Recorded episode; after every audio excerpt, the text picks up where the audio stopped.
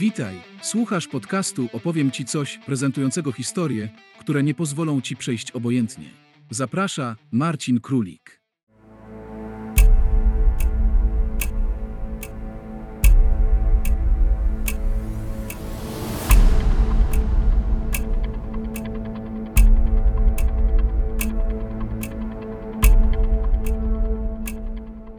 Nieuniknione. Odcinek dziesiąty.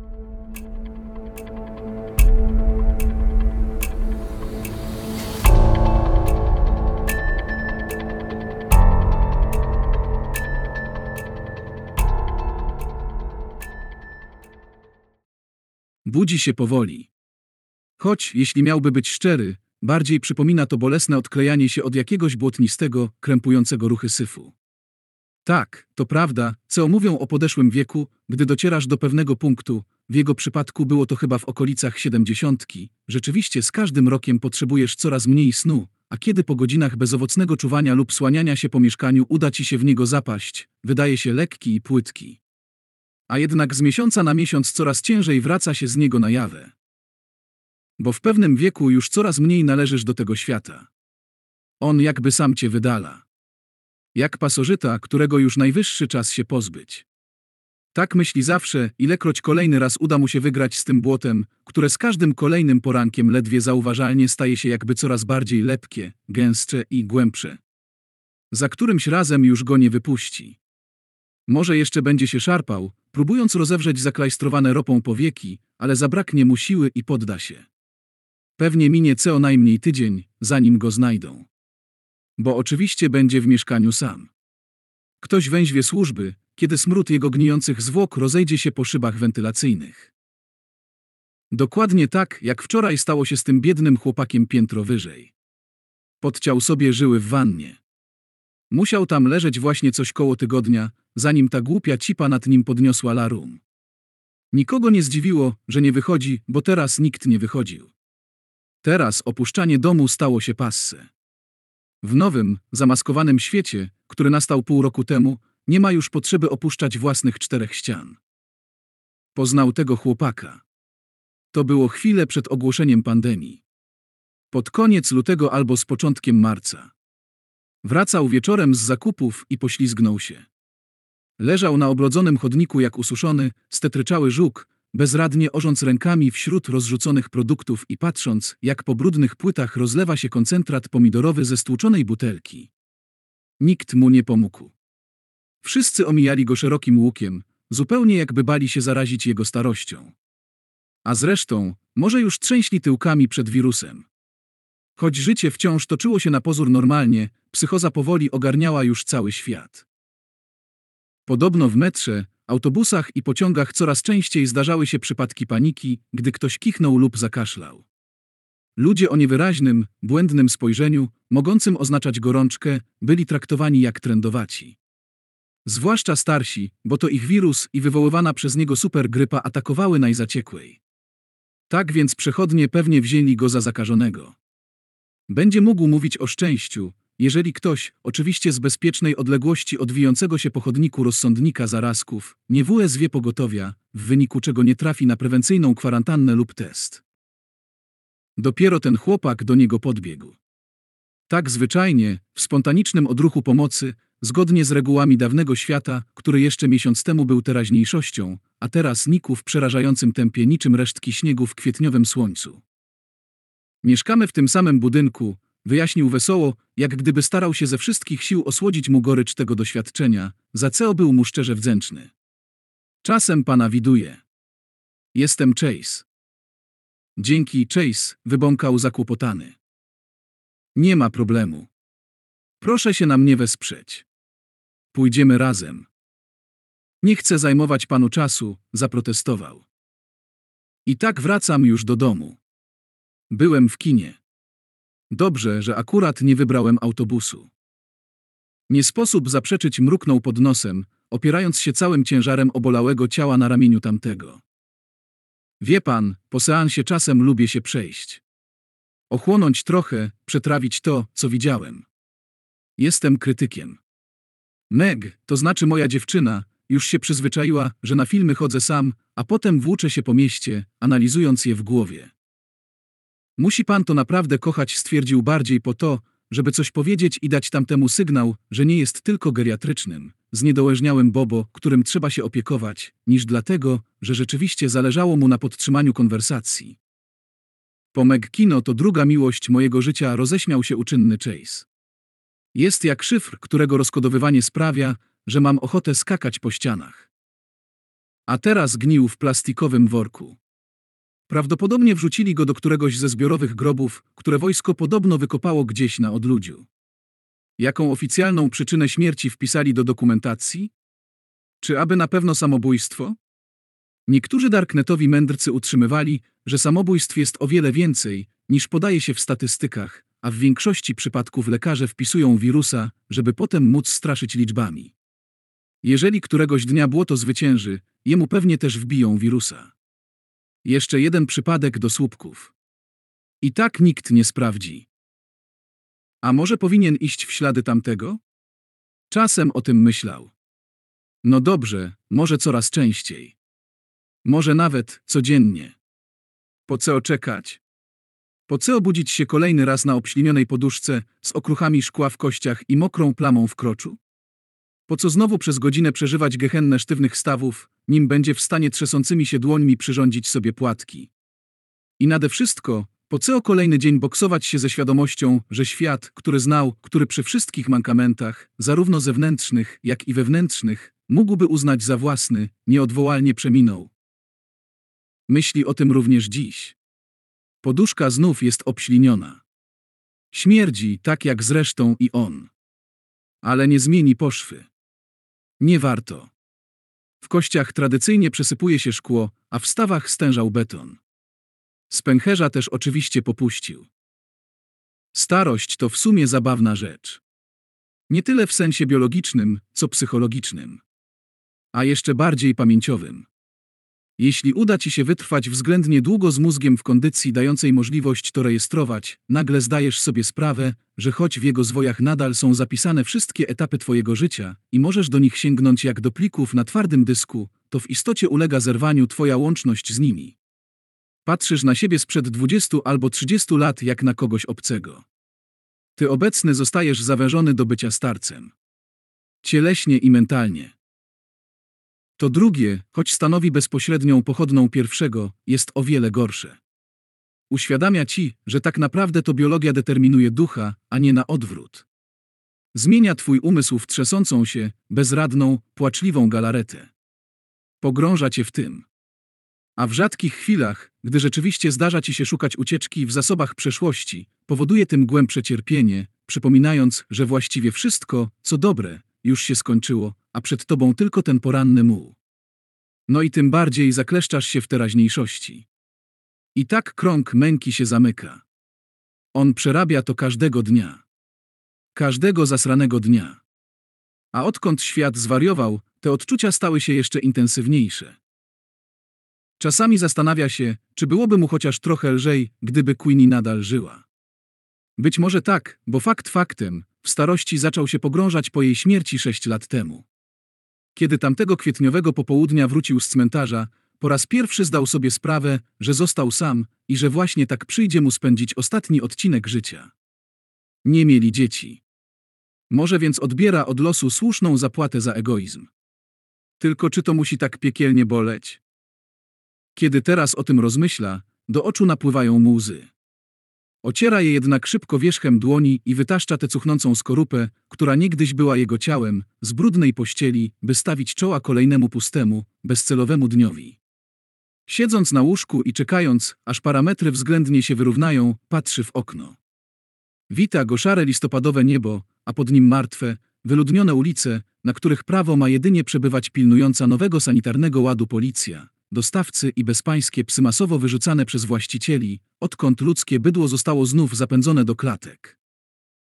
Zresztą niedługo nawet policja nie będzie potrzebna. W telewizji i internecie coraz częściej przebąkuje się o masowym wdrażaniu dronów.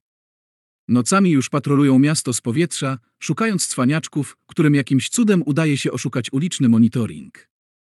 Słyszy czasem ich owadzie buczenie. Rozwiązanie prosto z Chin. Miara postępu zachodniej cywilizacji, która jeszcze kilkanaście lat temu potępiała Chiny za umacnianie totalitarnego reżimu, a teraz się na nich wzoruje. I niektórzy eksperci, obecni teraz na większości kanałów 24 godziny na dobę, mówią to zupełnie wprost. Problemem naszych liberalnych społeczeństw perorował ostatnio jeden z nich, oczywiście siedząc we własnym domu i nadając przez Skype, jest rozbuchany indywidualizm, który w sytuacjach kryzysowych, dokładnie takich jak ta, z jaką obecnie mamy do czynienia, kompletnie się nie sprawdza. Społeczeństwa azjatyckie, od wieków wychowywane w tradycji kolektywnej, każącej wyżej cenić zbiorowość niż jednostkowość, okazują się o wiele posłuszniejsze. Tam nie ma ruchów antymaseczkowych i fanatycznych antyszczepionkowców. Tam jest rzeczą oczywistą, że to, co powie władza, jest święte. Powinniśmy się od nich uczyć. Wywołany przez pandemię kryzys to szansa, przekonywał inny na tle swojej imponującej biblioteki, szansa na to, by ludzie ponownie docenili wartość zbiorowej odpowiedzialności. Będzie to niezbędne w najbliższych latach, kiedy przyjdzie nam się mierzyć z kolejnymi kryzysami, które bez wątpienia nadejdą. Nie tylko zdrowotnymi, ale choćby katastrofą klimatyczną, czekającymi nas niedoborami energii itd. Tak, owszem, zgodził się z nim jeszcze jeden, dla odmiany pozujący na tle białej ściany, obecny model demokracji wyczerpał się. Zachodni świat będzie musiał wrócić do jakiejś formy rządów silnej ręki. Sprawowanych jeżeli nie przez wybieralnych polityków, to przez organizacje międzynarodowe i współpracujące z nimi grona eksperckie. Inaczej nie przetrwamy. Dzięki pandemii i wygenerowanemu przez nią przyzwoleniu społecznemu otwiera się okno do przeprowadzenia kilku niezbędnych zmian, które w innych okolicznościach nie byłyby możliwe. Śledził to wszystko bardzo uważnie, choć wywoływało w nim odruchy wymiotne. Analizował stopniową ewolucję przekazów medialnych od początkowych, skupiających się przede wszystkim na bombardowaniu statystykami zgonów i obrazami lekarzy w strojach ochronnych, po obecne, w których rzeczywiście coraz wyraźniej dominował ton prognoz, jak to niby nieodwracalnie zmieni się świat, kiedy to się skończy. Jak maseczki i dezynfekowanie rąk staną się naturalnym elementem codziennej rutyny, tak jak do tej pory chustki do nosa czy mydło. Jak dzięki rozwojowi technologii będzie można uskutecznić nadzór. Przewidywano, że kiedy zostaną wprowadzone szczepionki, a ma to nastąpić w przyszłym roku, ci, którzy je zażyją, będą mieli przywróconą większość dotychczasowych praw. Oczywiście pod warunkiem, że będą nosić ze sobą specjalny certyfikat, najpewniej w formie aplikacji instalowanej w smartfonie. Pozostali staną się obywatelami drugiej kategorii. Oczywiście nikt tego tak nie nazwał, oficjalny język stał się w ostatnich miesiącach równie aseptyczny jak skóra po wyszorowaniu płynem bakteriobójczym, ale w zasadzie do tego się właśnie sprowadzało. Od tej drogi nie ma już odwrotu, powtarzali jednobrzmiącym chórem eksperci i politycy. O dziwo w tej akurat kwestii zaskakująco zgodni bez względu na przynależność partyjną. To jest nowa wielka rzecz, wokół której zjednoczy się podzielona ludzkość. I tak dalej, i tak dalej. Maruderzy i abnegaci na śmietnik. To o tobie.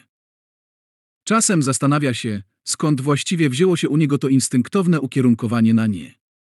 To podejrzenie, że wirus stał się tylko wygodnym pretekstem do załatwienia przez możnych tej zafajdanej planety paru spraw, które bez sztucznie wywołanego stanu paniki rzeczywiście byłoby dużo trudniej przeforsować. Choćby likwidacja gotówki, o której dziś mówi się zupełnie otwarcie. Banknoty są wszak idealnym nośnikiem dla patogenów. Albo przymusowe ograniczenie mobilności, które rzekomo ma być szansą na uratowanie klimatu. I gdy się tak zastanawia, dochodzi do wniosku, że to przez nachalność, z jaką sufluje się ludziom pandemiczną propagandę. Nachalność rodem z telezakupów, gdy wygadany aktorzyna przekonuje cię, że ten zestaw nierdzewnych noży firmy Psie Bdziny to najlepsze, co mogło cię spotkać w twoim beznadziejnym życiu. Ty mu wierzysz, chwytasz za telefon, a potem okazuje się, że twoje cudowne noże łamią się przy pierwszym krojeniu albo jedynie szarpią steki, które miały przecinać z precyzją laserowych ostrzy. Tak, to zawsze tak działa, czyż nie? Im usilniej próbują ci coś wcisnąć, tym bardziej możesz być pewien, że chcą cię orżnąć. Żyję na tym świecie już dostatecznie długo, by wiedzieć, że to uniwersalna reguła. A do tego na obecnym etapie rozwoju ludzkości rozrosła się do rozmiarów niespotykanych nigdy wcześniej. Dziś stręczycielstwo masz na każdym kroku, od kosmicznych noży czy zestawów do ćwiczeń, które w miesiąc zrobią z ciebie supermana, po wszelkiej maści ideologiczny bełkot. I z tak zwaną pandemią nie jest inaczej. Byłby gotów iść o zakład z każdym o wszystko, że gdyby dokładnie taki sam wirus pojawił się 20 lat temu, przemknąłby prawie niezauważony. Nikomu, przynajmniej w normalnej części świata, bo takie, dajmy na to, Chiny to inna para kaloszy, nie śmiałoby nawet przejść przez myśl, że można całe kraje zmienić w obozy koncentracyjne. Bo podstawowe swobody gwarantowane przez demokrację uznawano by za nienaruszalną świętość. No, ale dotychczasowy model demokracji przecież się wyczerpał, pamiętasz? Teraz obowiązuje model azjatycki. Teraz świętością ma być to, co powie władza, choćby nawet ta władza kazała ci kicać, klaskać uszami lub wsadzać sobie wiertła udarowe w tyłek. Jeżeli władza powie, że wirus zabija miliony, to zabija miliony. Nieważne, że według wiarygodnych danych jego ślady w ściekach kilku dużych europejskich i amerykańskich miast prawdopodobnie wykryto już latem zeszłego roku i ludzie jakoś nie padali całymi milionami jak muchy na ulicach. To jest właśnie ta nowa normalność, o której trąbią na prawo i lewo. I do której ty z jakichś irracjonalnych powodów nie chcesz entuzjastycznie dołączyć. A nie chcesz, bo jesteś stary, zgorzkniały i od wielu lat, co najmniej od śmierci twojej Queenie, nie nadążasz już za współczesnością. A nawet nią pogardzasz, prawda? Zupełnie jak wszystkie zgrzybiałe, cuchnące własnymi szczochami pryki. Najpierw nie spodobało ci się, że mężczyzna może się nagle poczuć kobietą i nikt nie ma prawa tego skrytykować, a teraz kręcisz nosem na maseczki. Na maseczki. Tak, jest stary i być może rzeczywiście już nie nadąża. Zgorzkniały? Zapewne. Przekonany, że wszystko, co dobre, skończyło się wraz ze śmiercią Queenie, jego anioła oraz jedynego łącznika z dawnym światem, dzięki któremu jakoś dawał radę w tym nowym, niekoniecznie wspaniałym. Tak, do cholery, to wszystko prawda. Ale przy tym nie jest kretynem. I póki co potrafi całkiem nieźle odróżnić to, co wynika z jego subiektywnych odczuć, od faktycznego obrazu rzeczywistości. Tak jak jest w stanie oszacować, kiedy gnój, w którym wszyscy tkwią obecnie, tak naprawdę się zaczął. To zresztą też zasługa Queenie. Bo Queenie nauczyła go patrzeć dalej niż czubek własnego nosa. Spółzwierzęcia, którym był, kiedy się pobierali, ulepiła człowieka. Może dalekiego od ideału, choć decyzję o nieposiadaniu dzieci podjęli wspólnie, tak naprawdę to on był stroną bardziej aktywną, ale mimo wszystko zdolnego do współczucia, nieobojętnego na los bliźnich i chyba w miarę wrażliwego. Dziś nikt nawet sobie nie wyobraża, jak dalekosiężne konsekwencje będzie to miało, powiedziała w ów słoneczny wrześniowy poranek 19 lat temu, kiedy przez salonowe okno ich domu w Carli patrzyli ze zgrozą na całun pyłu spowijający Nowy Jork, równocześnie śledząc w telewizorze transmisję na żywo z Manhattanu.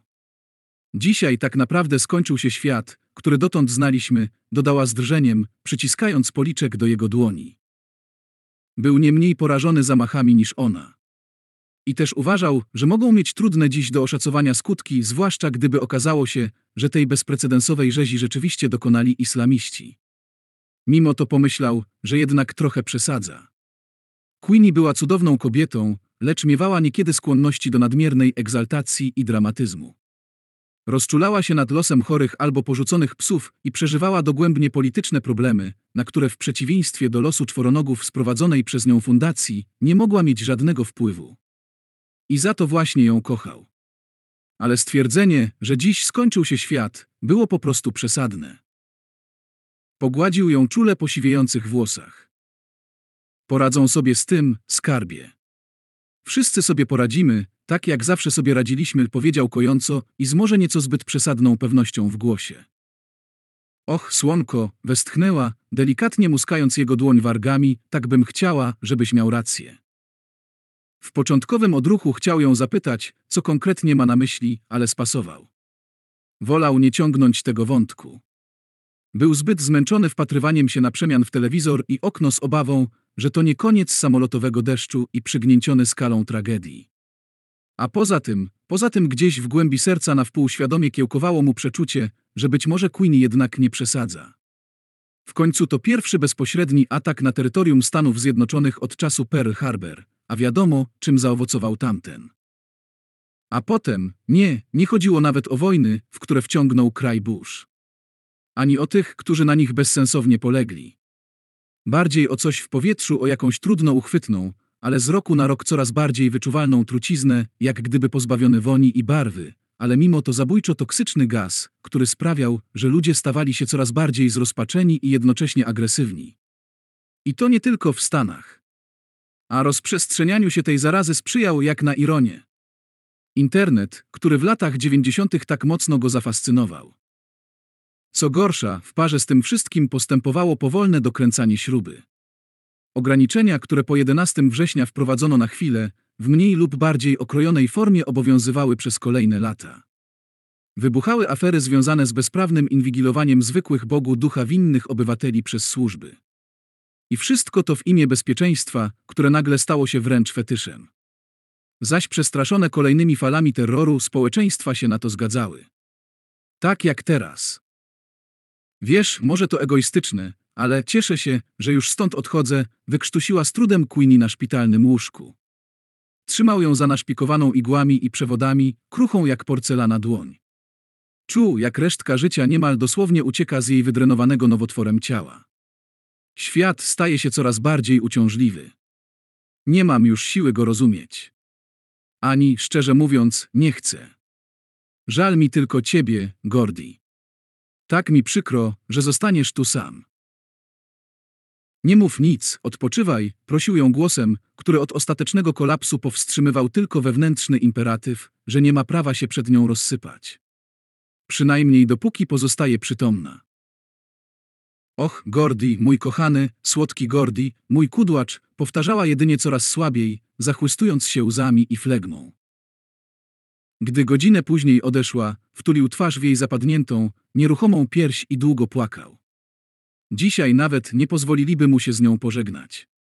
Dziś umierałaby sama za jakimś parawanem i w przymusowo nałożonej na usta szmacie, przez którą jeszcze ciężej byłoby jej łapać ostatnie hausty powietrza. Najprawdopodobniej nie mógłby też zobaczyć ciała. O ile w ogóle pozwolono by mu wyjść z domu na pogrzeb. Zresztą, pogrzebu tak żeby nie było. Pozbyto by się odpadu szybko i bez zbędnych sentymentów. Miara czasów, duch epoki. Kulminacja zdziczenia zapoczątkowanego przed 19 laty.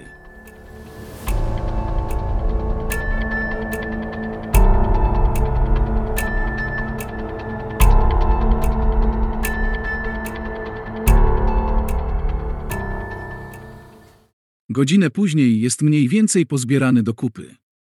Zjada swoje płatki, owoce tropikalne zalane mlekiem tylko na tyle, by namiękły i nawet udaje mu się wypić kawę. Jakieś cztery lata temu próbował wrócić do rzuconego chyba w 97 palenia, ale po jednym sztachnięciu tak się rozkaszlał, iż na serio zląkł się, że wyżyga płuca. Mimo to zapach kawy ciągle wywołuje w nim chęć na dymka. Tyle lat, a on cały czas tęskni za tym paskudztwem. Oczywiście to Queenie chciała, żeby przestał. Tęskni za wieloma rzeczami z przeszłości. Psia krew, za nią samą jako taką. Gdyby teraz na środku tego zapuszczonego, wypełnionego stęchłym powietrzem pokoju zjawił się magiczny dżin, a jemu przysługiwałoby prawo tylko do jednego życzenia, nie wahałby się nawet przez sekundę. Błagałby tego skurwiela na kolanach, żeby cofnął go w czasie. Nawet nie po to, żeby cokolwiek zmieniać. Nie zgładzenie Hitlera w łonie matki, otrucie Stalina, ogłuszenie Lee Oswalda, zanim kropnie JFK i inne podobne bzdury zostawiłby innym. Po prostu chciałby przeżyć powtórkę. Porozkoszować się błogą pewnością tego, co nastąpi. Dobrego i złego. Bo nawet wojny i katastrofy łatwiej się znosi, kiedy z góry zna się ich wynik, czyż nie? Nie znał się na tych sprawach, specjalistką od zagadnień abstrakcyjnych była Queenie, on co najwyżej od czasu do czasu starał się dotrzymywać jej kroku, ale przypuszczał, że właśnie na tym, w dużym uproszczeniu, polega nostalgia. Nie tyle na tesknocie za tym, co było i minęło, co raczej za przewidywalnością. A kiedyś świat był mimo wszystko bardziej przewidywalny. Kiedyś, czyli tak naprawdę kiedy? Jezu, nieważne. Po prostu kiedyś. Prawdopodobnie przed 2001. To był rzeczywiście punkt zwrotny. Z biegiem lat i w miarę kolejnych symptomów dekompozycji cywilizacji coraz bardziej utwierdzał się w tym przekonaniu. To wtedy Zachód ostatecznie stracił kochones. Od tamtej pory zaczął się wstydzić samego siebie, gardzić sobą i swoim dziedzictwem. W następstwie czego popadł w amak, którego kulminacja rozgrywa się obecnie za twoimi niemytymi od licho jedno wie jak dawna oknami. Tak to wygląda. Roztrząsaniami na ten temat zadręcza się równie często jak myślami o samobójstwie. A także o ucieczce. Myśli o niej zawsze, kiedy siadłszy do komputera i włączywszy go, zaczyna kontemplować obrazek, który ustawił jako tapetę na pulpicie. Znalazł go na którymś z tych stoków z darmowymi grafikami. Obrazek przedstawia biegnącą przez jakiś pustynny pejzaż, zupełnie pustą autostradę i rozgwieżdżone nocne niebo nad nią. Daleko w głębi płonie horyzont. Obrazek zachwycił go od chwili, gdy przypadkiem na niego trafił. Nie obchodzi go, czy to jakieś realne miejsce, może Nevada, Arizona albo Nowy Meksyk, czy płód wyobraźni domorosłego artysty z Photoshopem. Po prostu musiał go ściągnąć i wgrać na pulpit. Wyobraża sobie, że wnika w niego. A potem daje w długą tą mistyczną autostradą. Na południe, aż do Meksyku jak Joe w szlagierze Hendrixa. Jak Joe, co rąbnął swoją starą, bo nakrył ją, jak gziła się z innym, a teraz daje nogę gdzieś, gdzie wreszcie będzie wolny. Wolny, będzie wolny, wreszcie wolny. On też kiedyś, tak czy inaczej, będzie wolny. Też da stąd nogę. I będzie miał przed oczami tę autostradę, niezmierzoną przestrzeń wokół i morze gwiazd nad głową. Ucieczka. Do niedawna rzeczywiście utożsamiał ją z samobójstwem. Ale teraz chyba niekoniecznie. Bo może i nie zjawił się magiczny dżin z jednym jedynym życzeniem do wyboru, niemniej zdarzyło się coś innego, coś, co czasem wydaje mu się równie nierealne jak przeszłość, za którą tęskni, a kiedy indziej dosłownie opętuje go sobą, każąc mu spędzać długie godziny w internecie na poszukiwaniu odpowiedzi. Dokładnie tak, jak zamierza robić to dziś. To wydarzyło się w ostatnim dniu przed ponownym wejściem w życie zakazu wychodzenia po letnim poluzowaniu obostrzeń. Nadzorcy chlewiku najwyraźniej uznali, że jeżeli da się świnkom chwilę odetchnąć, potulniej wrócą do zagród, gdy dostaną ponowny sygnał. A świnki łaknęły świeżego powietrza. Nawet wciąganego przez maskę. Niektóre nawet wyjechały na coś w rodzaju parodii wakacji. Z których, nawiasem mówiąc, część już nie wróciła, bo wszędzie tam, gdzie wykrywano choćby jeden przypadek, brano wszystkich na przymusową kwarantannę lub przewożono do jednego z powstających na prędce izolatoriów. W ten ostatni dzień świnki, wiedząc, że mają czas tylko do północy, szczególnie tłumnie wyległy na ulicę. Było słonecznie i umiarkowanie ciepło. Idealne warunki na spacer lub ostatnie zakupy, zanim na Bóg jeden raczy wiedzieć, jak długo wróci zamawianie wszystkiego wyłącznie online. On również wyszedł. Gardził sobą za to, zwłaszcza gdy musiał się przemóc do założenia szmaty, ale wyszedł. Wyszedł, bo czuł, że postrada zmysły, jeżeli spędzi jeszcze choć sekundę zamknięty w mieszkaniu. Bo mimo wszystko był istotą stadną. I choć chciało mu się wyć na widok ludzi pozbawionych twarzy, nie mówiąc o przytłaczającej świadomości, że sam do nich należy, najzwyczajniej potrzebował tej nikłej namiastki kontaktu z nimi. Więc wyszedł i mimo kagańca na ustach nawet udało mu się odczuć coś na kształt zadowolenia. Wiał lekki wietrzyk, wzdymający poły jego płóciennej kurtki i przeczesujący resztki włosów. Na chodnikach było tak tłoczno, że gdyby nie maski na twarzach i widniejące wszędzie ostrzeżenia o konieczności dezynfekowania rąk, utrzymywania dystansu społecznego, zwracania uwagi na niepokojące zachowania i powiadamiania służb, gdyby się je zobaczyło, można by sądzić, że to zwykły wczesnojesienny dzień w starym świecie z bezprzymiotnikową normalnością. Nastrój beztroski udzielił się nawet gliniarzom. Praktycznie nikt nie przestrzegał zasad dystansu, a mimo to nie reagowali, choć zazwyczaj potrafili obchodzić się bardzo brutalnie z każdym, kto ośmielił się naruszyć święte półtora metra. Po Twitterze krążyło pełno filmików z takimi akcjami. Może dostali wytyczne, by dziś okazywać pobłażliwość. Gdy dużo używa się kija, od czasu do czasu trzeba też machnąć marchewką. Klasyka zarządzania masami. Czy raczej, jak w tym wypadku, biomasą. Zostaw to, przynajmniej spróbuj, zganił się. No więc spróbował. I nawet nie najgorzej mu szło. Przypomniał sobie, jak po śmierci Queenie przeprowadził się tutaj z Carly, bo miał dość sypialnianej atmosfery przedmieść i współczujących zagain sąsiadów na każdym kroku. Ach, jak się masz, czas leczy rany, pozbierasz się, byliście takim świetnym małżeństwem, wszystkim nam będzie jej brakować, ona tam na pewno na ciebie czeka i inne podobne. W jego wieku mało kto sprzedaje domek z ogródkiem i przenosi się do Molocha. Ale on tego potrzebował. Lubił zgiełk i anonimowość. W końcu przed Queenie tak właśnie żył. Dzięki temu paradoksalnie mniej doskwierała mu własna samotność. W pewnym sensie złapał coś w rodzaju nowej równowagi mimo nasilających się dolegliwości wieku. Myśl, że doczołga się tu do końca, że być może nawet umrze we własnym mieszkaniu i zostanie znaleziony dopiero po jakimś czasie. Podobno takich wypadków było całkiem sporo, jakoś szczególnie go nie przerażała. Z biegiem lat stała się wręcz źródłem swoiście pojętego wewnętrznego pokoju. Jeśli zanadto nie skupiał się na coraz bardziej popieprzonym świecie zewnętrznym, dało się wytrzymać. A przynajmniej było tak do wiosny tego roku. Nie, zostaw, nie nakręcaj się. Dotarł do rogu. Znajdowała się tam pisyrie papy Johna, którą mijał pewnie co najmniej tysiąc razy, a raz czy dwa wstąpił tam nawet coś zjeść. Teraz lokal był zamknięty na głucho, widoczne przez frontową szybę stoliki zsunięte na środek i ogrodzone czarno-żółtą taśmą, a wypisana pod logiem zachęta wpadaj częściej, wyglądała jak modelowy przykład wisielczego humoru. Zatrzymał się i marszcząc brwi, wbił spojrzenie w ten relikt dawnego świata. Znów pomyślał o tym chłopaku z góry, tym. Czejsie. Był gotów iść o zakład, że on i jego dziewczyna, zaraz jak ona miała na imię. Meg na pewno byli tutaj częstymi bywalcami. A swoją drogą, co się z nią stało? Przecież gdyby tu była, nie pozwoliłaby. Wyobraził sobie jego napuchnięte od gazów gnilnych ciało w wannie pełnej zimnej wody spływającymi po powierzchni brunatnymi skrzepami krwi. Teraz kontynuował swoją przemianę w organiczny gulasz w worku w stercie setek, a być może tysięcy podobnych, w jakimś dole zasypanym wapnem. To oni go zabili. Ci, którzy urządzili nam to piekło na ziemi. Zacisnął pięści. I pomyśleć, psiakrew, że już chciał się oswoić, przyjąć narzucone mu reguły gry. Cieszyć się? Z czego u licha? Z tego, że zrujnowano milionom ludzi życie pod pretekstem ratowania ich? Z tego, że być może w tej chwili tysiące takich chase'ów pływało w wannach, dyndało na kablach albo tkwiło w łóżkach z opakowaniami po tabletkach w zaciśniętych kurczowo palcach? Ten chłopak leżał martwy nad jego głową przez zasrany tydzień.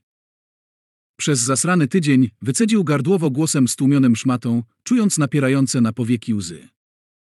Zrobi to dziś. Tak, zrobi to. I to zaraz. Zanim ta przeklęta wola życia znów go powstrzyma. I może nawet zmałpuje po tamtym. Ciężar odkładanej tak długo decyzji przygniótł go, lecz zarazem wydawał się jakoś dziwnie lekki. Odwrócił się i ruszył z powrotem, dokładnie planując w myślach, jak tego dokona. Powinien gdzieś mieć trochę sekobarbituralu. Przy odrobinie szczęścia nieprzeterminowanego. Weźmie tuż przed podcięciem żył, żeby szybciej poszło. No i żeby skruszyć ewentualny opór tej wrednej dziwki. Stawiał kroki coraz szybciej. Niosła go mroczna euforia, prawdopodobnie dokładnie taka, jaką osoba wierząca odczuwa tuż przed świadomym popełnieniem śmiertelnego grzechu. Szumiało mu w skroniach. Serce waliło jak młot. Pocił się. Mijani ludzie, a właściwie beztwarzowe upiory stawali się przeźroczyści, utkani z roziskrzonych drgnień powietrza. A może to on zaczynał już powoli zanikać? Stawać się duchem, którym częściowo i tak był od dawna? Nieważne. Niedługo i tak wszystko się. I właśnie wtedy to nastąpiło. Ile mogło trwać? Sekundę, góra dwie. Ale w tamtej chwili czas się nie liczył. Nagle, bez żadnego ostrzeżenia, znalazł się w tonącym samochodzie. Chociaż właściwie nie do końca, bo jednocześnie był tam i nadal tutaj, na ulicy. Czuł mineralny smród wdzierającej się do środka wody. Był sobą obecnym i tamtym kimś, szamoczącym się za kierownicą. Na siedzeniu pasażera była kobieta. Martwa. Z przestrzelonym brzuchem. Jej bezwładna głowa kiwała się w rytmie ruchów wody i kołysania się samochodu. Samochodu, którego typ znał. Przestali je produkować pewnie dobrze ponad 40 lat temu. Ale ten model był prawie nowy. A był taki, bo widział coś, co działo się w przeszłości. Podobnie zresztą jak tamten widział jego teraźniejszość. Jakimś niepojętym sposobem wniknęli w siebie nawzajem. Ich czasy i miejsca przecięły się, choć dzieliły ich cztery dekady. I obaj zdali sobie z tego sprawę. Przy czym tamten był na gorszej pozycji, bo nie wiedział, jak wygląda przyszłość. Nie rozumiał, dlaczego ludzie nie posiadali twarzy. Nic dziwnego, nikt normalny w starym świecie by tego nie zrozumiał. Młody mężczyzna za kierownicą desperacko próbował się wydostać z wraku. Pomimo iż tak naprawdę wcale nie chciał. Nie chciał, ponieważ kobieta obok była jego żoną i obojgu im właściwie trojgu, bo w zmasakrowanym kulami brzuchu nosiła dziecko, przytrafiło się coś strasznego. Coś związanego z pewnym, pewnym ludzkim cyklonem nazwiskiem. Przez to on już nie chciał dłużej żyć. Cały jego świat się zawalił, a on dodatkowo czuł się temu winny. Ludzkie cyklony. O tak, one zawsze szaleją. Pół biedy, gdy są zwykłymi ulicznymi bandziorami z giwerą. Koszmar zaczyna się w momencie, gdy dorwą się do prawdziwej władzy, a pukawkę zamienią na pióro, którym podpisują różne dokumenty potrafiące zrujnować życie nie pojedynczym ludziom, lecz całym społeczeństwom. Ale oni wszyscy są tacy sami. Tacy sami, prawda, Jake? Jake. Tak masz na imię, przyjacielu. Jake pragnął umrzeć, ale ta dziwka niestety dopadła i jego. I kazała mu orać na oślep rękami, walić łokciem w szybę, zaciskać usta przed naporem wody. Zaciskać usta, zaciskać. W pewnym sensie właśnie dzięki temu w ogóle się spotkali. Bo biologiczna wola przetrwania w ciele tamtego była tak silna, że jego pobudzony do anormalnej pracy mózg plus prochy, którymi został nafaszerowany przed wyprawieniem go w ostatni rejs, uruchomiły coś, co zazwyczaj pozostaje uśpione. Otworzyły pewne pradawne drzwi. Pradawne drzwi, o których niegdyś wiedzieli szamani, magowie i prorocy. A których istnienie zanegowała współczesna, zniewolona ciasnym materialistycznym dogmatyzmem nauka, choć w zasadzie ich natura i sposób działania miały więcej wspólnego z tym, czym dzisiaj zajmuje się fizyka kwantowa, niż z prymitywnymi wierzeniami. Lub może raczej to one stanowiły nieudolną próbę nazwania tego, o co dzisiejsza fizyka kwantowa się ociera, ale brak jej odwagi i otwartości na nowe idee niezbędnej, by konsekwentnie za tym iść. O czym on doskonale wie, bo spędza długie godziny w internecie, czytając i słuchając o tym z ust nielicznych naukowców, filozofów oraz zwykłych pasjonatów, którzy nie boją się myśleć nietuzinkowo. Połączenie zostało zerwane równie nagle, jak wcześniej się nawiązało. Znikł zapach wody i uczucie dławienia się, a także to niemożliwe do opisania wrażenie podwójności, bycia jednocześnie sobą i tamtym drugim. Przez chwilę nie mógł złapać tchu. Obawiał się, że klapnie na chodnik. Tyle, że tym razem żaden Chase już do niego nie podbiegnie. Ale nie upadł. Zebrał się jakoś w sobie i na chwiejnych nogach dowlókł do mieszkania, nie myśląc więcej o podcinaniu żył. Oczywiście nie wyleczył się całkowicie z samobójczych ciągot, czego najlepszym dowodem był dzisiejszy poranek, niemniej tamto doświadczenie utworzyło w nim coś jak gdyby drugą, równoległą linię życia, która nie mogła zbyt łatwo przejść nad tym, co się stało, do porządku dziennego. A nie mogła, bo to wydarzyło się naprawdę. Wątpliwości w tej kwestii miewał sporadycznie. Było zbyt namacalne, zbyt bogate w szczegóły, aby mogło stanowić jedynie złudzenie. Gdy dobrze się skupił, nadal mógł to przywołać z pamięci. Nie wierzył w Boga. Ani w ogóle w żadną zinstytucjonalizowaną religię. Podobnie zresztą jak Queenie, która uważała, że wszelkie wierzenia i doktryny to nic innego jak nieudolne ludzkie próby uchwycenia w słowa tego, co przekracza nasze pięć zmysłów. Bo w to, że rzeczywistość ma o wiele więcej wymiarów niż te, które jesteśmy w stanie dostrzec i obfituje w zjawiska wykraczające poza nasze zrozumienie, akurat wierzyła. Świat jest tak piękny i bogaty, zwykła mawiać. Zdajesz sobie sprawę, Gordy, jak niewielkie spektrum fal świetlnych rejestruje ludzkie oko? Zwykły kot widzi ich więcej niż my. A co z tymi, których nie widzimy? Nie ma ich? Nie sądzę. Skąd wiesz, czy w tej chwili wokół nas nie krążą anioły lub dusze zmarłych? Przed śmiercią mówiła o tym więcej. Traktował to jak łagodne i w pełni zrozumiałe dziwactwo. Przytakiwał jej, zapewniał, że wierzy, iż ona będzie blisko niego, nawet jeżeli on nie będzie w stanie jej dostrzec, a ona w odpowiedzi tylko uśmiechała się z tą swoją łamiącą mu serce słodyczą, w której kryło się zrozumienie, że dla niego to stek sentymentalnych bzdur, a zarazem wdzięczność, że pozwala jej podtrzymywać iluzję. Po jej śmierci nawet przez sekundę nie rozważał na serio tego, co mówiła o życiu pozagrobowym. Nie szukał pocieszenia w tandetnych bajeczkach. Nie potrzebował go. Nie w taki sposób. Tylko, że po tamtym sporo się zmieniło. Może nie wszystko, ale sporo. Czy zdawał sobie sprawę, jak niewielkie spektrum fal rejestruje ludzkie oko i co kryje się w pasmach, których nie odbiera? Nie, bo nigdy nie uważał tego za istotne. Na początku lat 90. sporą karierę w mediach zrobiła pewna niewidoma kobieta, która spędziła pół roku w niewoli u tak zwanego kamperowego zabójcy, jednego z bardziej odrażających typów w kryminalnej historii tego pokręconego kraju. Zresztą to on ją oślepił, wykuwając jej oczy. Niedługo po uwolnieniu zaczęła opowiadać, że jej dusza większość tego czasu przebywała w niebie, gdzie aniołowie i Maryja Dziewica chronili ją przed złem. Potem została rozchwytywaną mówczynią religijną. Na spotkania z nią na stadionach i w kościołach ściągały gigantyczne tłumy. Raz oglądali z Queenie program z jej udziałem.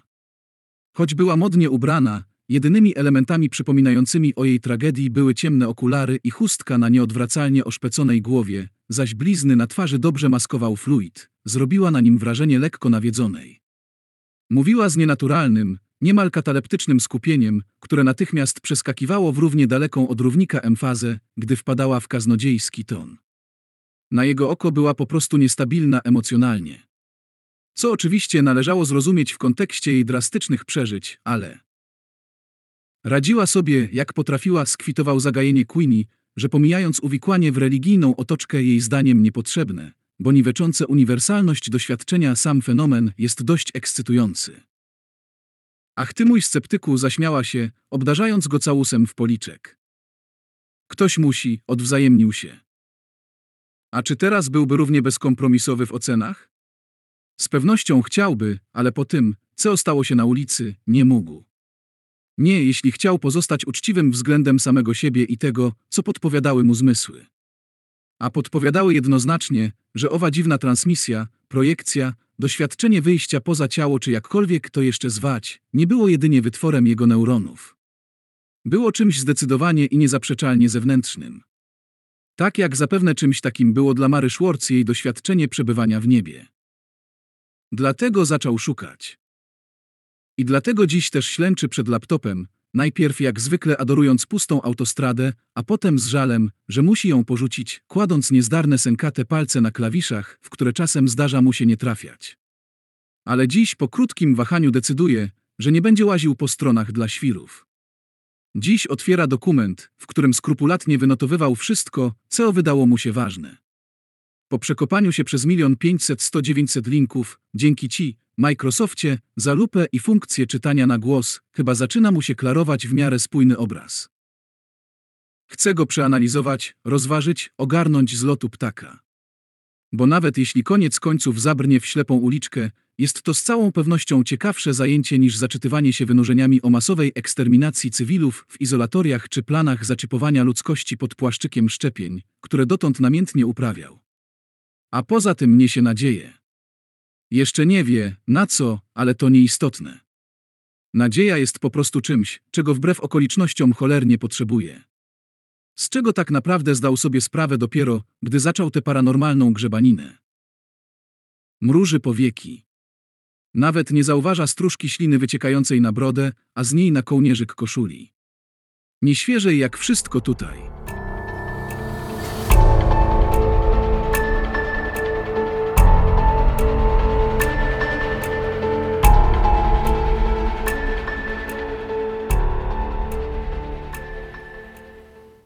Jeśli więc ma podchodzić do wyczytanych w sieci informacji poważnie, a wobec realności własnego doświadczenia chyba nie pozostało mu nic lepszego, to to, co spotkało zarówno jego, jak i tamtego mężczyznę w tonącym Fordzie z martwą żoną obok, rzeczywiście spełniało definicję klasycznego DWPC. Lub raczej spełniałoby, gdyby w grę nie wchodził przeskok czasowy, nie mówiąc już o równoczesnym udziale dwóch osób, z których jedna przeniosła się w przyszłość, a druga zajęła jej miejsce w przeszłości. Na opis podobnego przypadku nigdzie się nie natknął. To drugie można by ostatecznie w miarę logicznie wyjaśnić, tak naprawdę DWPC miał tylko jeden z nich. I sądząc po tym, w jakich okolicznościach zwykle dochodzi do oderwania tak zwanego ciała astralnego od fizycznego, był nim mężczyzna z Forda. Sam przebieg DWPC bywa różnoraki. Zalicza się do niego zarówno doświadczenia z pogranicza życia i śmierci, wszelkie tunele ze światełkiem na końcu, spotkania ze zmarłymi lub duchowymi bytami innego typu, jak i osiągalne podobno za pomocą odpowiednich technik medytacyjnych, wyjścia, podczas których można odwiedzić sąsiedni pokój czy, jeśli ktoś wybitnie się postara, znaleźć się na drugim krańcu miasta. Nader sporadycznie eksperci od DWPC, tacy jak Charles Rice i Hoyt Rogers, wspominali o zjawisku polegającym na wniknięciu astrala w ciało innej osoby żyjącej. Najczęściej dochodziło do tego na salach operacyjnych lub w miejscach wypadków, gdy zdezorientowana, przestraszona ofiara przypadkowo wpadała w pochylonych nad stołem lekarzy lub zabezpieczających teren kolizji policjantów. Nikt jednak nigdy nie potwierdził, że takowe wtargnięcie w jakikolwiek sposób odczuł, a same ofiary po powrocie do życia opowiadały jedynie o szybkim przejściu przez tkanki i wypadnięciu po drugiej stronie. I co więcej, tego rodzaju zdarzenia zawsze rozgrywały się w tak zwanym czasie rzeczywistym.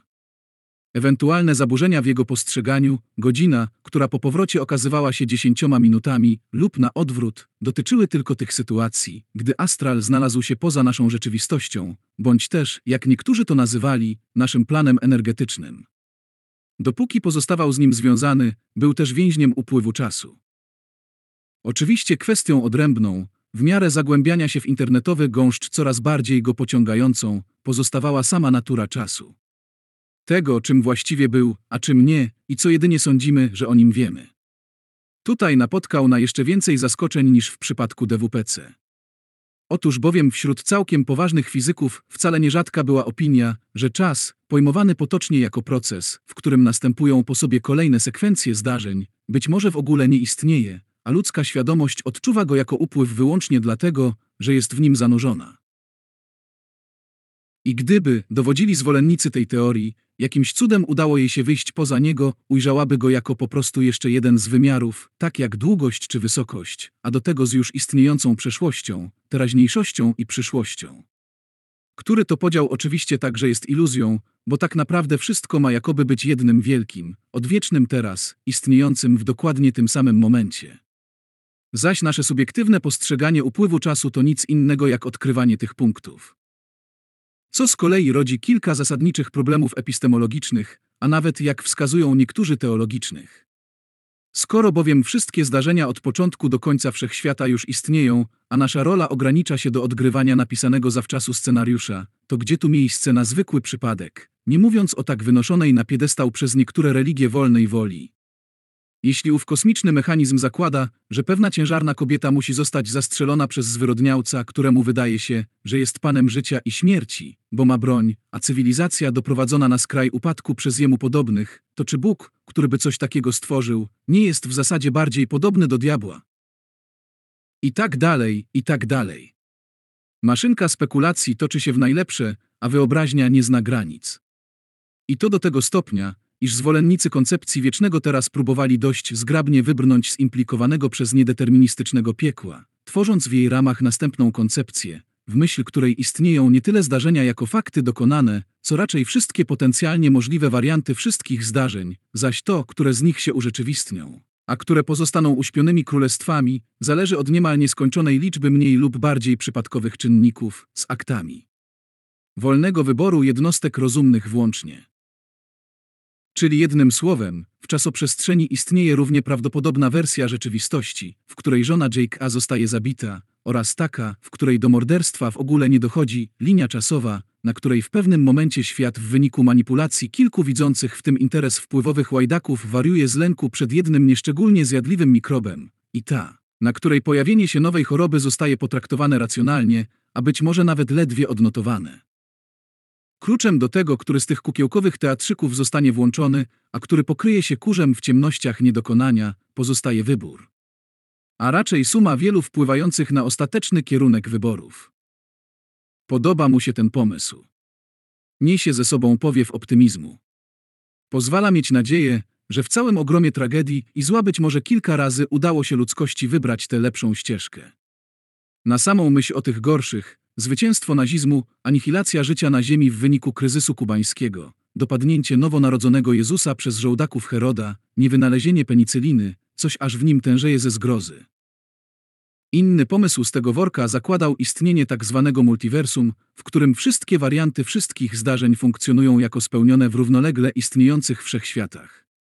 Według tej idei na jednej z niemożliwej do ogarnięcia umysłem liczby Ziem żyje inna wersja jego samego, która w tej samej chwili, w której on garbi się nad komputerem, robi coś zupełnie innego i ma wokół siebie inny, być może nieopętany pandemicznym amokiem świat.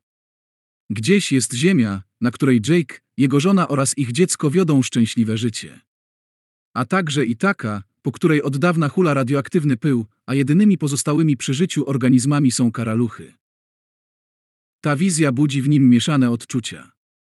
Z jednej strony jest przynajmniej na pozór pocieszająca, sugeruje, że gdzieś w niewyrażalnej żadnymi liczbami gmatwaninie ziem żyje inny on, równie realny jak on tutejszy, tyle że szczęśliwszy.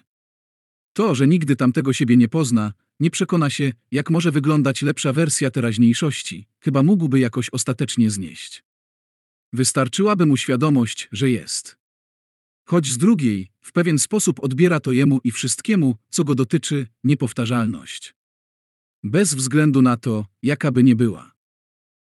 Odkrycie, że w ogóle posiada jakąkolwiek niepowtarzalność i mimo wszystko nie jest wobec niej tak całkiem obojętny, a nawet że stosunek ów może być afirmatywny, to jednak coś nowego. Nie zastanawiał się nad tym, gdy czytał o teorii wszechświatów równoległych na jednej ze stron dla amatorów fizyki, lecz teraz, przewijając notatki, które wtedy zrobił, chwilę się nad tym zatrzymuje, celebruje to. Cóż, dzisiaj takie rzeczy jak niepowtarzalność czy podmiotowość nie są w cenie, bo dziś jesteś co najwyżej numerkiem w takich czy innych rubrykach, i to zapewne stąd. Po prostu, chcąc tego czy nie, przywykł, nauczył się traktować swoją statystyczność jako coś zupełnie naturalnego. W każdym razie możliwość istnienia siebie w kilku równoprawnych wersjach błyskawicznie odrzuca. Wydaje mu się ona trochę zbyt przekombinowana. O ile sam pomysł, że tak zwane kontinuum czasoprzestrzenne stanowi zbiór z góry zdefiniowanych potencjalności, sprawia na nim wrażenie dość logicznego i wyjaśniającego całkiem sporo z tego, co mu się przytrafiło, o tyle już opcja, w której każda z tych potencjalności gdzieś się urzeczywistniła, powoduje silny opór. Ba, ma wręcz posmak bluźnierstwa. Zostawia to. Kluczowe pytanie jest przecież inne. Brzmi mianowicie jak? Jak, u licha, było możliwe, że duch tamtego człowieka, jego astral czy jakkolwiek to jeszcze zwać, dotarł tu do niego, nie tylko przez przestrzeń, ale i czas. Z tego, co przeczytał, zaporą uniemożliwiającą wszelkiej materii i energii pokonanie bariery czasu jest prędkość światła. Teoretycznie, gdyby komuś lub czemuś udało się ją przełamać, mógłby lub mogłoby zacząć poruszać się po czasie we wszystkich kierunkach, jak mucha po kartce papieru czy samochód po placu manewrowym. Sęk w tym, że w przyrodzie nie występuje nic, co byłoby w stanie rozwinąć taką moc. Ani w sposób naturalny, ani tym bardziej sztucznie. Przynajmniej według wiedzy na dzień dzisiejszy. Współcześni fizycy, nawet ci obdarzeni najlotniejszą wyobraźnią, nie dopuszczają realnej możliwości zbudowania wehikułu czasu. Ani na Ziemi, ani w kosmosie nie ma bowiem takiej energii, która byłaby zdolna rozpędzić obiekt do prędkości choćby przybliżonej do prędkości światła. A gdyby nawet jakimś cudem się udało, obiekt ów zapewne zostałby natychmiast rozerwany na cząstki elementarne. To samo tyczy się czarnych dziur, w których niektórzy chcą widzieć naturalne tunele przez czas. Panujące za ich horyzontem zdarzeń reguły to jedno, ale możliwość zbliżenia się do niego, by z nich skorzystać, coś zupełnie innego. Nie jest oczywiście powiedziane, że taka możliwość nie zaistnieje nigdy. Może kiedyś ludzkość stworzy technologię, dzięki której będzie w stanie kiełznać naturalne skróty czasoprzestrzenne albo nawet otwierać własne. Niektórzy twierdzą, że dowody takiej działalności już są.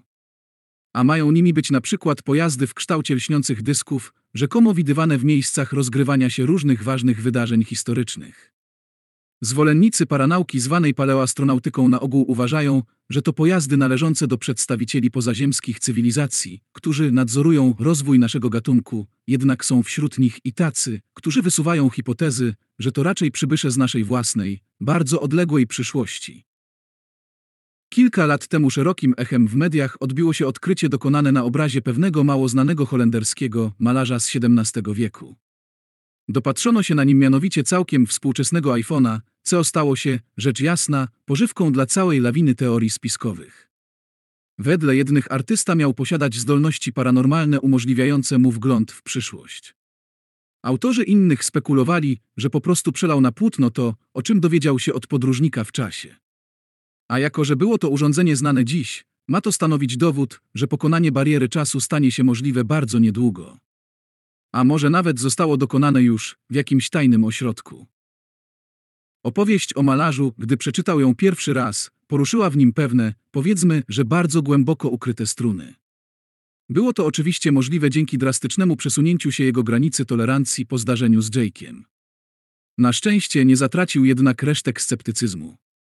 Obejrzał ten przedmiot kilka razy w różnym powiększeniu, zadając sobie pytanie, czy rzeczywiście zobaczyłby w nim iPhone'a, gdyby wcześniej mu tego nie zasugerowano. I doszedł do wniosku, że chyba niekoniecznie. Z daleka może i mógłby komuś wyjątkowo zakochanemu w gadżetach Apple przypominać jeden z nich, ale z bliska.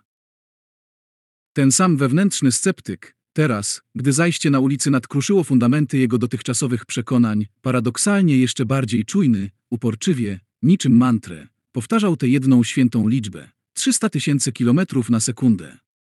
I to przy założeniu, że utrzymałbyś zerową masę. Co, jak doskonale wiesz, z fizycznego punktu widzenia jest niemożliwe, gdyż masa wzrasta wraz z prędkością. A przy takiej prędkości musiałaby wzrosnąć nieskończenie. Nieskończenie, Gordi. A może dla duchów to jednak żaden problem, mruczy do siebie, zastanawiając się, czy w przypadku ducha lub świadomości można w ogóle mówić o podleganiu jakimkolwiek prawidłom fizycznym. A zwłaszcza ducha w takim stanie, w jakim był Jake, dodaje, czując lodowate ciarki na plecach i przypominając sobie ową nadludzką desperację, jaką zabarwione były odebrane przez niego chaotyczne myśli Jake'a. Może z tym jest trochę jak z tymi przypadkami drobnych kobiet, które w stanie szoku potrafią unieść kilkutonowe auto, by uratować uwięzione pod nim dziecko.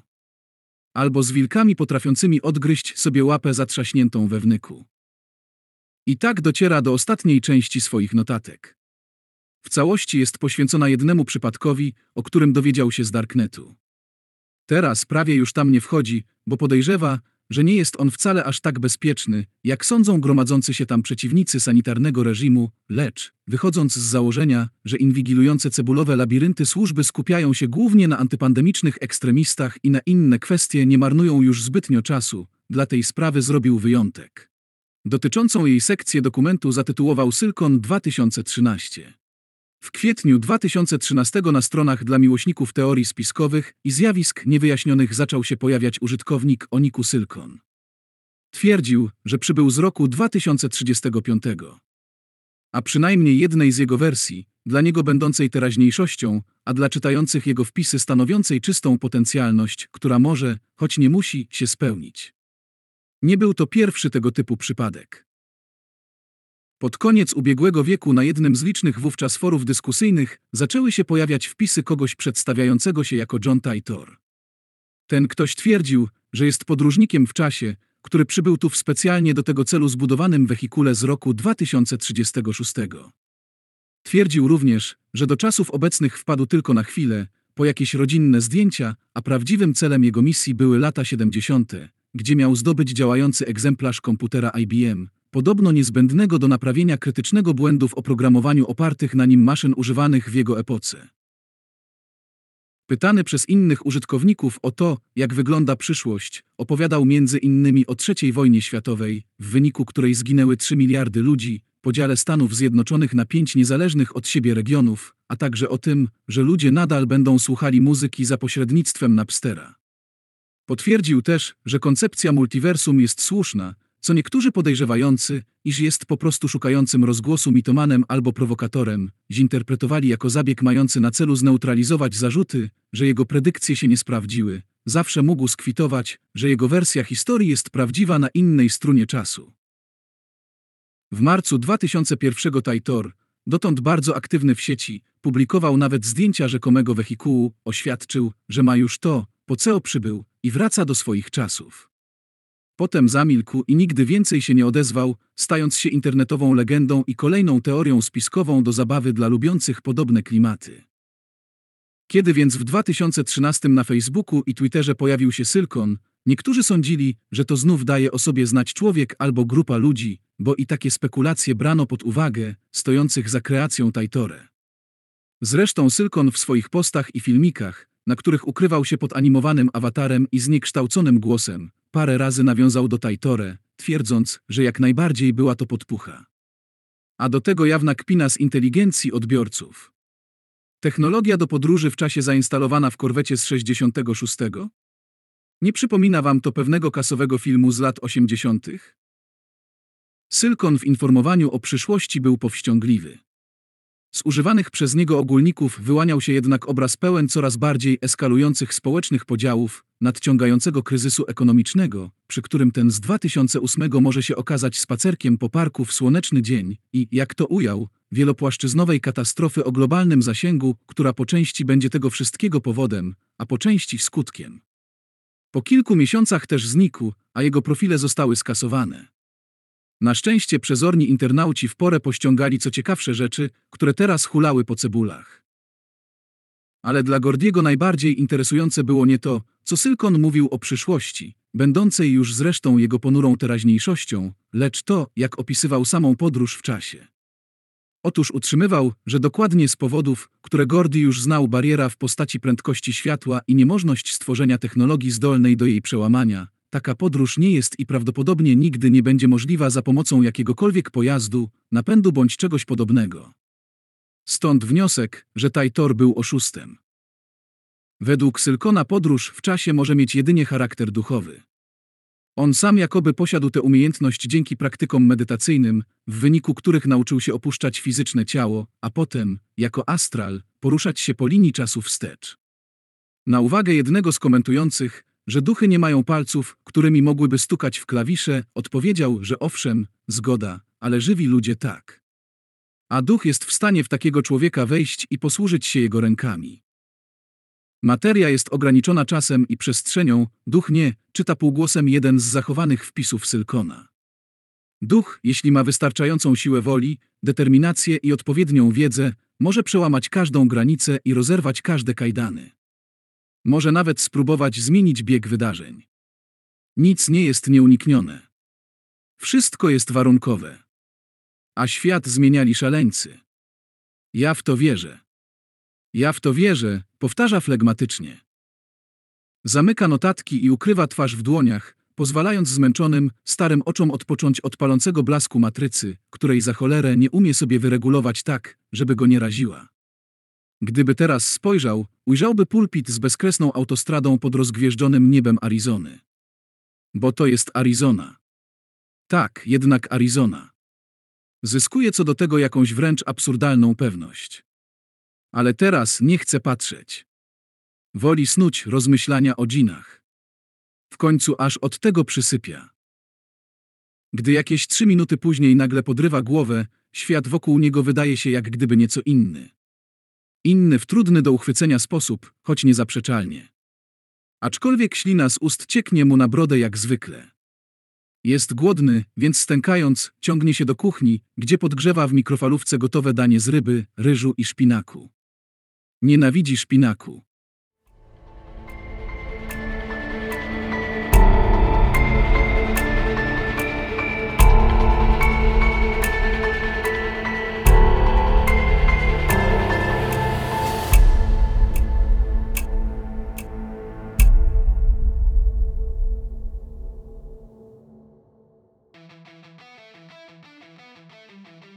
Dziękuję za wysłuchanie.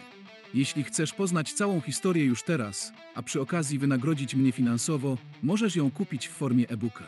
Możesz też przekazać mi darowiznę. Wszelkie niezbędne linki znajdziesz w opisie odcinka. By natomiast być na bieżąco z tym, co publikuję w podcaście, zasubskrybuj go. Do usłyszenia.